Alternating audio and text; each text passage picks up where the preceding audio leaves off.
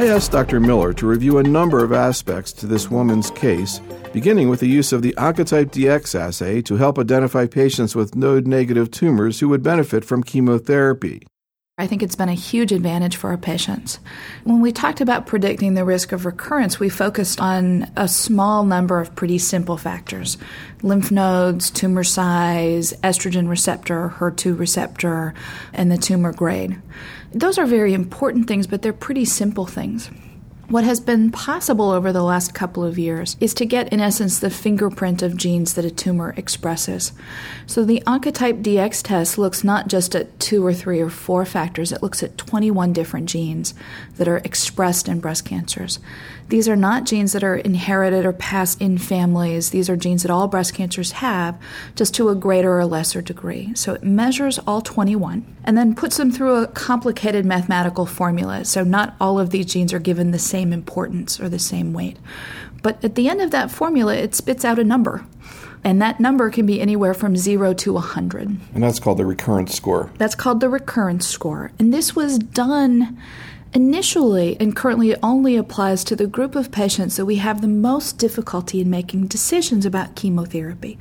And those would be the patients who have estrogen positive tumors that don't involve the lymph nodes. And the reason the decisions about chemotherapy are so difficult for that group of women is as a group, they have a very low risk of recurrence and they get benefit from hormone therapy. So the improvements that we get with chemotherapy can range from 1 to 3 to 4 percent.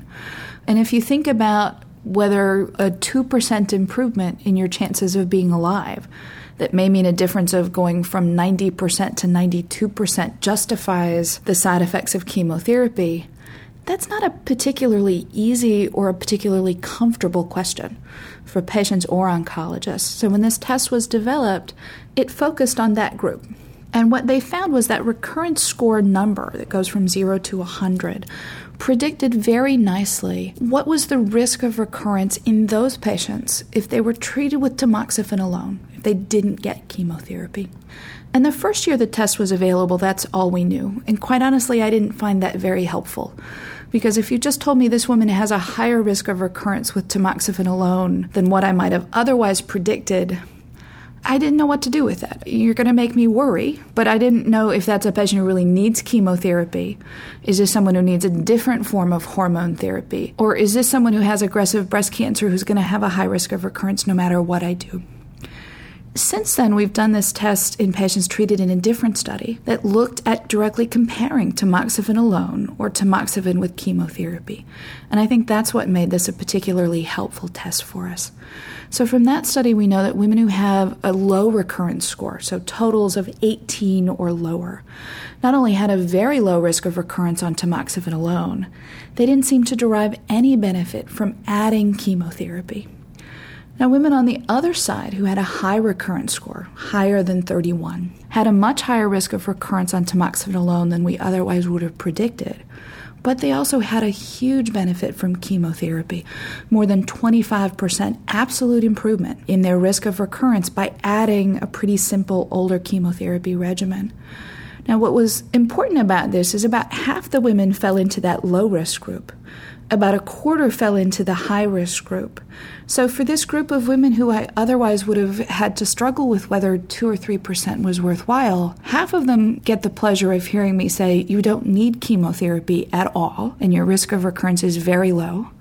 A quarter of them don't like me much because they hear they really need chemotherapy, but the good news is they get a huge benefit. And with chemotherapy, their risk of recurrence becomes almost as good as the low risk women. It's just that they need chemotherapy to get there. And unfortunately, we're left with the group of women in the middle, intermediate recurrence scores, where we're still not sure, where they probably don't get much benefit from chemotherapy, but it might not be zero. It might be in that 2 to 3% range that we struggle with. So that's the group now that is the focus of a recently opened trial to directly compare hormone therapy or hormone therapy with chemotherapy but it makes decisions that used to be tough for everybody only difficult for about a quarter of those women. Now, what about patients who have tumors that are node positive or that are estrogen receptor negative? Can the Oncotype test be used in those patients? At this point, no. We certainly wonder what the relative importance we should give to something like the Oncotype test in women who are estrogen positive but have involvement of some lymph nodes. And that just has not been studied yet. So currently the test is really only appropriate for women who are estrogen positive and lymph node negative. There are studies looking at this test in women with positive lymph nodes to try and see what it might add to our information and how it might help us in decisions for those women. The test really would not be appropriate for women whose tumors are estrogen negative because a big component of that score has to do with the estrogen positivity in genes that are related to estrogen. But we're working on trying to develop a similar test in tumors that are estrogen negative, but we expect different genes will be important, so it will need a different test. But we're trying to develop the same thing to help those women in their decisions. So, can you talk a little more specifically about how this assay is utilized in practice? I use this assay in most of my patients who have estrogen positive tumors that are lymph node negative. There are a couple of exceptions. I still occasionally see women who, for various personal reasons and their own philosophy, say, I am not taking chemotherapy. It doesn't matter what you tell me, what you tell me my risk might be or the benefits might be. That's not something that I'm ever doing. Well, if a woman has already clearly made that decision and knows that the results of this test will not sway her, even if she's in the high risk group, then there's really no point in ordering the test.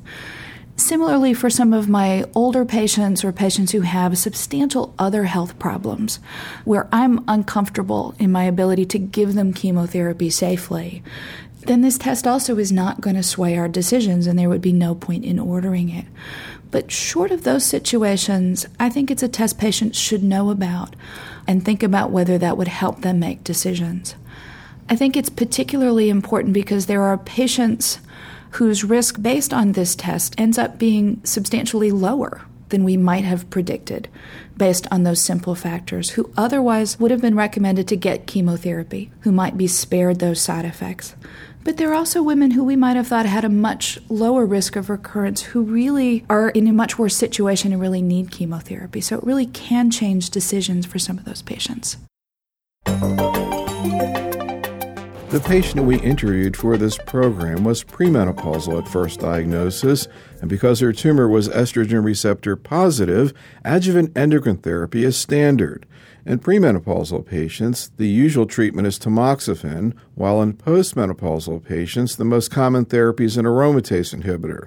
This patient chose to receive an unproven therapy that is currently being evaluated in clinical trials the use of ovarian suppression or removal of the ovaries to create a postmenopausal hormonal state, and then the addition of an aromatase inhibitor. Dr. Miller commented on adjuvant hormonal therapy. Hormonal therapy, my patients tell me we really should call anti hormone therapy because it confuses people. They often think we're talking about giving them estrogen and they've already heard that they don't want that. But it's a shorthand way of talking about therapies that work by somehow interfering or blocking the function of estrogen. And that can be one of the most effective ways to treat tumors that are sensitive to estrogen or use estrogen to support their growth. And there are a couple of different ways that you can do that.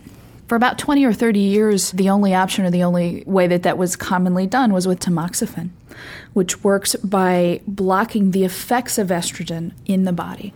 It doesn't stop the body from making estrogen, but it's sort of like putting up an umbrella so that you don't get wet in the rain. It's still raining, but you stay relatively dry and you don't get the effects. There are some other options for postmenopausal women now who have much lower estrogen levels in postmenopausal women, most of the estrogen that we have comes from the conversion of other hormones that our adrenal glands make to estrogen. And that happens in the liver, it happens in the muscle, and in our fat tissue. It actually can happen inside some hormone sensitive breast cancer cells. And that conversion is done by an enzyme called aromatase.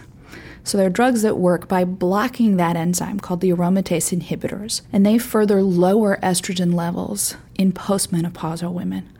Now, since the ovaries don't use aromatase to make estrogen, those drugs really are not effective in premenopausal women, but those drugs are now another option for adjuvant hormone therapy in postmenopausal women. Those drugs have been directly compared to tamoxifen in the adjuvant setting in a couple of different strategies, either as the initial therapy directly compared to tamoxifen, or in strategies where women might take tamoxifen for two or three years, then switch to an aromatase inhibitor, or women who've been on tamoxifen for a longer period of time, four to five years, and then switch to an aromatase inhibitor. And all of those studies have found lower rates of recurrence in women who were treated with an aromatase inhibitor who were postmenopausal compared to just getting treated with tamoxifen. For the women up front, it becomes a much longer discussion than it used to be. It used to be talking to women about chemotherapy took a long time and the hormone therapy part was easy. Now, if anything, talking to them about hormone therapy takes longer than discussions about chemotherapy. I think women still need to hear about tamoxifen and hear that there are two options. None of those trials at this point have found an overall survival benefit. There are differences in their side effect profile and whether one is more or better tolerated is quite individual and different from patient to patient. So I still think it's perfectly reasonable and that women should hear that we have a couple of options for hormone therapy. This is what we know about tamoxifen. This is what we know about the aromatase inhibitors. Their side effects are different. And I probably still have about 20% of my postmenopausal women who've heard sometimes issues of cost because there's a huge differential in cost of those two for women who have to pay out of pocket, tamoxifen is still a very reasonable option for those women, especially to start with. When you start an aromatase inhibitor up front in those 80%, which one do you use? They all get anastrozole. I should say all with very few exceptions. I mean, that until just very recently is the only one we had upfront data with. We now have upfront data with letrozole. I honestly suspect that the differences between the three are major biochemical differences, but I'm not at all convinced that that translates into clinical differences. But we don't have direct comparison data yet. So I tend to stick fairly close to this is the one that was studied in the setting that is closest to your setting. So if we're going to do this, we should use this one. What about the side effects and risks of hormonal therapy? Well, the side effects are predominantly what you would expect based on how they work. So they work by either lowering the estrogen levels in the body or blocking the effects of estrogen. So the side effects are very much like menopause. The most common one that women notice are hot flashes, either that they didn't have before or that are more troublesome or more frequent than before. They will often notice joint stiffness or creakiness, particularly first thing in the morning or after periods of inactivity or sitting for a long time. They may notice trouble with some vaginal atrophy or vaginal dryness. Tamoxifen can occasionally cause a slight vaginal discharge, which for postmenopausal women can sometimes actually be helpful if they already had some trouble with vaginal dryness. But there are some side effects that are different between the two that are important for women to know about. Tamoxifen also has a slight increase in the risk of blood clots and a slight increase in the risk of endometrial cancer or uterine cancer. Now, those risks are pretty tiny, but for women who have a very low risk of recurrence of their breast cancer, those risks start to become more important in the decisions about their therapy. The aromatase inhibitors don't have an effect on the endometrium, and they don't have an increase in the risk of blood clots. But because they work by lowering the estrogen levels, they can accelerate bone loss and may increase the risk of osteoporosis or further bone loss or bone fractures. So, particularly for postmenopausal women, that's an important side effect that they need to be aware of. Can you talk a little bit more about the blood clots, what the risk is, and what kinds of blood clots occur with tamoxifen? The risk of blood clots with tamoxifen overall is about one out of a 100 women who take tamoxifen for five years are likely to develop a blood clot. And that's probably about twice or more the risk of that same 100 women if they had not taken tamoxifen. And when you say blood clots, where do they occur? Well, the blood clots we worry most about are the blood clots that occur in the legs. But in some women, those blood clots may break off from the vein in the leg and travel to the lungs, where they can block off blood flow to the lungs and cause trouble breathing. And that's something that in an even smaller group of women can be life threatening. What about the endometrial cancer? How serious is this as a health threat to the women? I think this is one that we can make sound huge or trivial depending on how we talk about the same numbers. So, to make it sound huge, what I would tell you is that tamoxifen doubles the risk of endometrial cancer, which is absolutely true.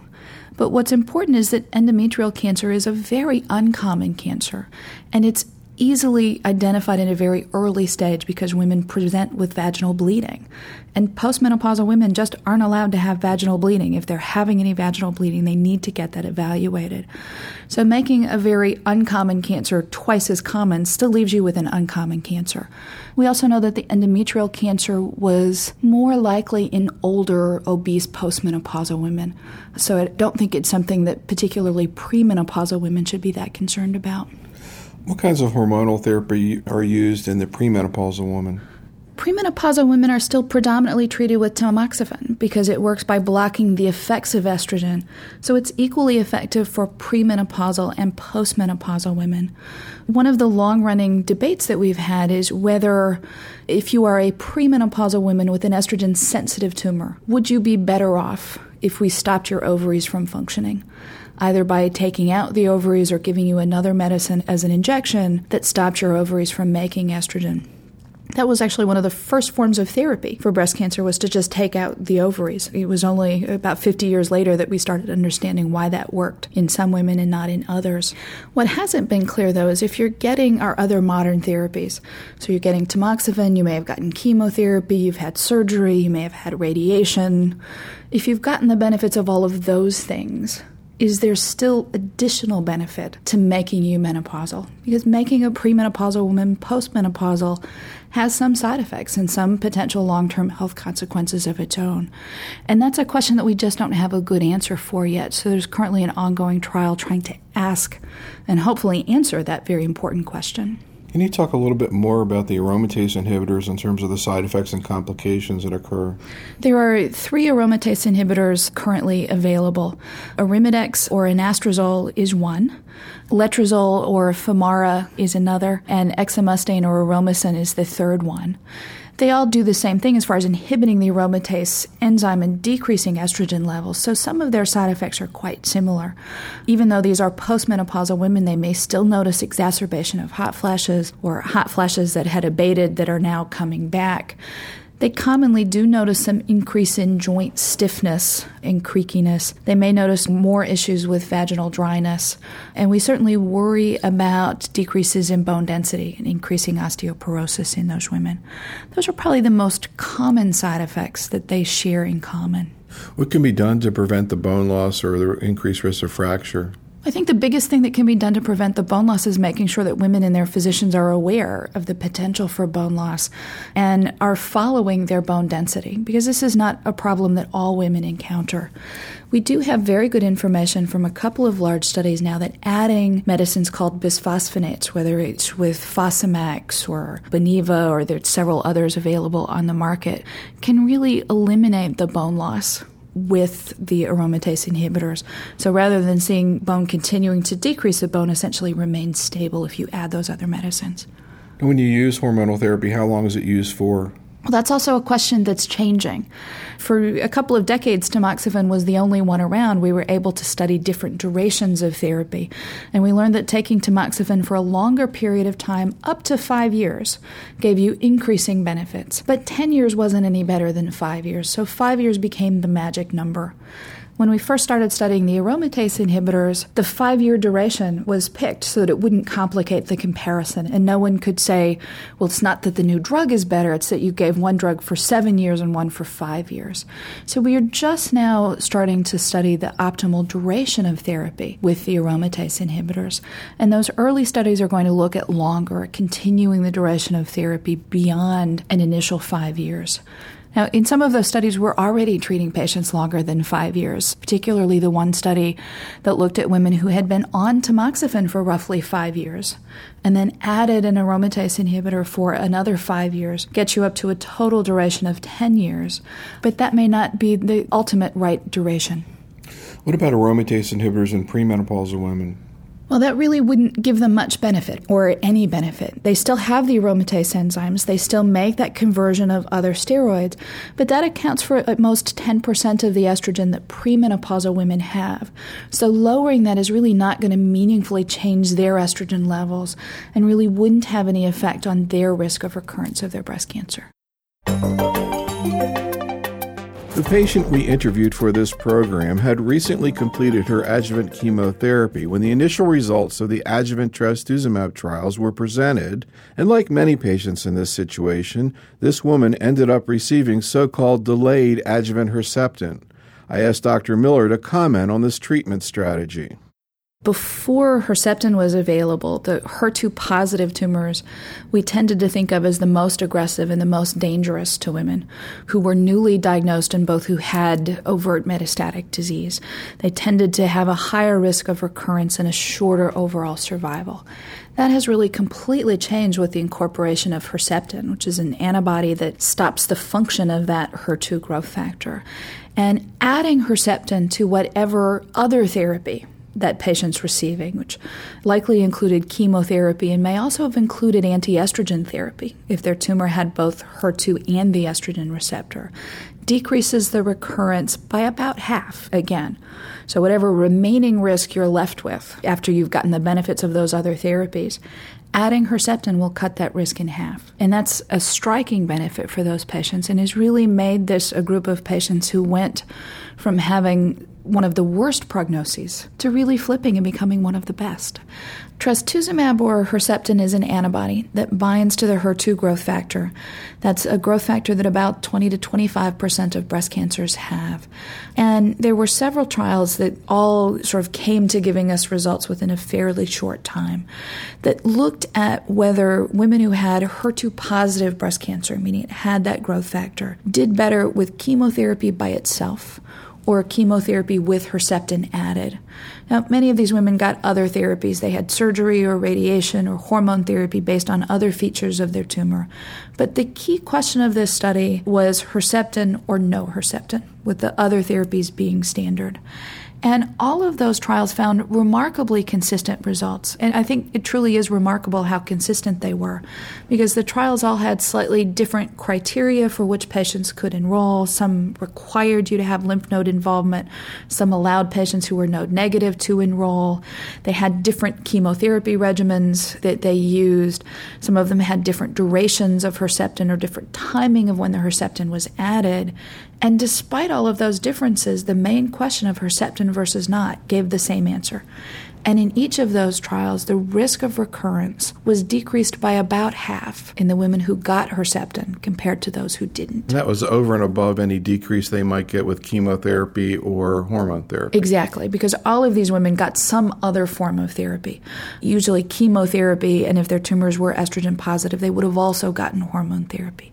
That was really a major breakthrough, and that was May 2005. That was really a major moment in breast cancer clinical research. It's a huge improvement, and I think or at least we hope it's the first of many that will come. And it's unique in that Herceptin was developed really based on good science and understanding the biology of breast cancer. So many of our other chemotherapies were sort of developed empirically. They were often extracted from plants, and you found if you put them on cancer cells, it made the cells stop growing. But we didn't understand a lot about why or how to select patients for them. Herceptin actually was developed in a different way. We looked at breast cancers that were more aggressive and found the most aggressive breast cancers had this HER2 protein. And patients who had that HER2 protein on their tumors were more likely to recur after first diagnosis, and they didn't live as long after they had a recurrence. And this therapy was developed specifically to inhibit that growth factor that we had identified in the laboratory as being important. So now it comes full circle and goes back to the clinic and shows that this approach really works. If you understand the biology of the breast cancer, you develop a therapy to specifically block or inhibit it in a way that makes sense, and then move that back to the clinic. It's not only effective, but you get a much bigger improvement in the results than the small incremental improvements we'd made in the past. So, is Herceptin now used as adjuvant therapy in all women with HER2 positive tumors? Almost all. There are still a lot of questions about Herceptin, and that's one thing patients need to understand as well that good results from a trial or results from well done science often pose many more questions than they answer. So there are patients that we still struggle with, patients who have a very small tumor, who have a very low risk of recurrence, but whose tumors are HER2 positive. What about those patients? If their tumors are so small that you wouldn't contemplate chemotherapy, should you still think about giving those women Herceptin? How long should you give women Herceptin? What about those women who were diagnosed with HER2 positive disease a year or two or three ago, before we had these results, who didn't participate in those trials or maybe did participate in the trial but didn't get Herceptin? Should we go back and give those women Herceptin now? And if those women are getting Herceptin, what's the best way to do it? What's the best chemotherapy partner? And how should we best integrate it in terms of the timing with their other therapies? All of those questions will be the subjects of future studies. But meanwhile, doctors have to make decisions or have to make recommendations. So let me pick out a few of those points you just mentioned. What about duration of the trastuzumab treatment? How long is it done for? Most of the studies gave Herceptin for a year. Now, this was a completely arbitrary number, and it was picked based on a couple of practical considerations.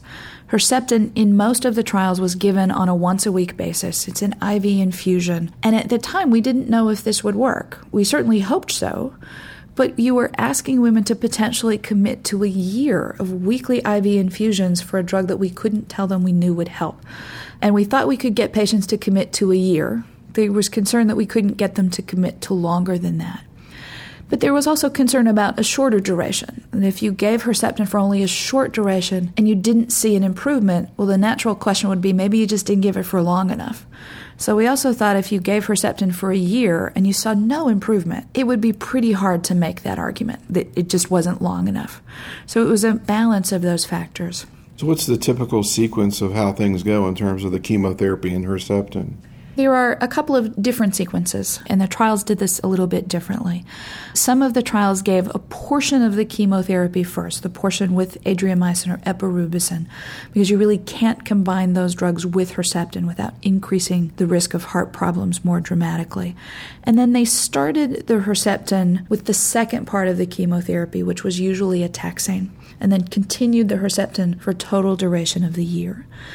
There was a large trial in Europe that used many different chemotherapy regimens that used an entirely sequential approach. So you got all of your chemotherapy, and when you were done with the chemotherapy, then you started the Herceptin. We really, at this point, don't have a direct comparison of those two different strategies or two different timings. One of the US led trials actually had three arms that looked at no Herceptin, Herceptin starting with the taxane part of the chemotherapy, or you finish all the chemotherapy and then start the Herceptin. But that trial will need more follow up and more information to be able to compare those two Herceptin containing arms. What about the side effects or downsides of Herceptin in this situation? We can talk about the side effects in a couple of different ways. One is it's an IV infusion and it's typically given for a year, so it goes on and extends the total duration that patients are getting treated for their breast cancer quite substantially. Now, Herceptin by itself doesn't have all the chemotherapy side effects. So, hair's grown back, doesn't affect the blood counts, there's no trouble with nausea.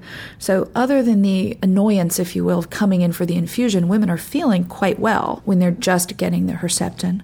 We also now know that Herceptin can be given every three weeks, and I think many of us, when women are at that point where they're just getting Herceptin, have switched to the every three week schedule, which makes this much less onerous commitment for patients.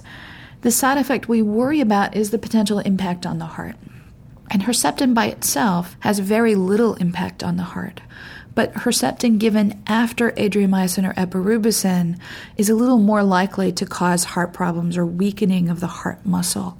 Now, overall, that occurred in about 3 to 4% of patients who had gotten adriamycin or epirubicin and then got Herceptin. I wouldn't say it's a huge problem, but it's one that's potentially serious. So that's one that patients need to know about, and oncologists need to follow the heart function of patients while they're getting Herceptin to make certain that they're not seeing any impact. Are there any chemotherapy agents that can be combined with Herceptin without using anthracycline or adriamycin where they wouldn't get the potential for cardiac damage? There definitely are, because the cardiac damage is really only with adriamycin and epirubicin. So, one of the other US led trials looked at, again, three arms no Herceptin, a group that got AC, the adriamycin and Cytoxan, followed by docetaxel or Taxotere with Herceptin, and a group that didn't get adriamycin. They got Taxotere with a different chemotherapy medicine, carboplatin and Herceptin. We know that both of the groups that got Herceptin did much better than the third arm of the study that didn't get Herceptin.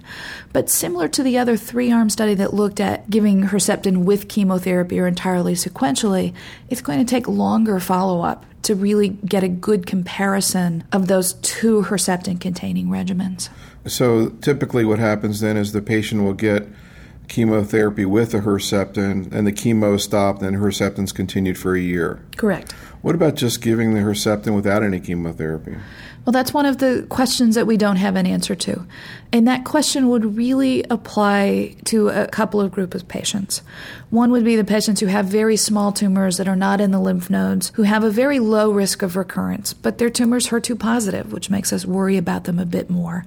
But it's hard to think about recommending six months of chemotherapy for somebody with a one centimeter node negative tumor because their risk of recurrence, even if they're HER2 positive, is not very high. And we simply don't know in those group of patients what the benefit of just giving them Herceptin would be. The other group of patients that I've heard this mentioned that I'm a little less swayed by are the older patients with multiple other health problems where you would worry about their ability to tolerate chemotherapy. I think that's a reasonable question, but then I think we also have to be a bit honest with ourselves about what really is their risk of dying from their breast cancer versus these other health problems that we find so severe that chemotherapy really is off the table. Because for many of them, I suspect their breast cancer is really not their biggest long term health problem, and it makes that an even tougher question. You mentioned the possibility of using Herceptin in a delayed fashion. The patient maybe got treated with chemotherapy a year or two or three years ago, still is at risk to develop a recurrence. What do we know about using Herceptin at that time point? Nothing. We have very little information about delayed treatment. In fact, the only information we have comes from the one European trial that allowed patients to get one of many different chemotherapy regimens based on what would be considered standard for their situation in their country. That trial also required patients who needed radiation to finish their radiation before they then entered the trial. So, on average, those patients had completed their chemotherapy about three months before they entered the trial and started Herceptin but some of them were out to almost nine months by the time they enrolled in the trial. And that trial still found benefit. So, certainly for patients who are six to nine months, perhaps even a year from finishing their chemotherapy, I think you could use the results of that trial to support benefit of adding Herceptin. But that doesn't really address the patient who had multiple involved lymph nodes and a very high risk of recurrence, but diagnosed two or three years ago. And that becomes much more difficult because her risk of recurrence was also highest earlier. Her risk of recurrence is a bit lower now because of the time that's gone by. But it certainly is not zero, and we have really no information on what the benefit of Herceptin in those patients might be.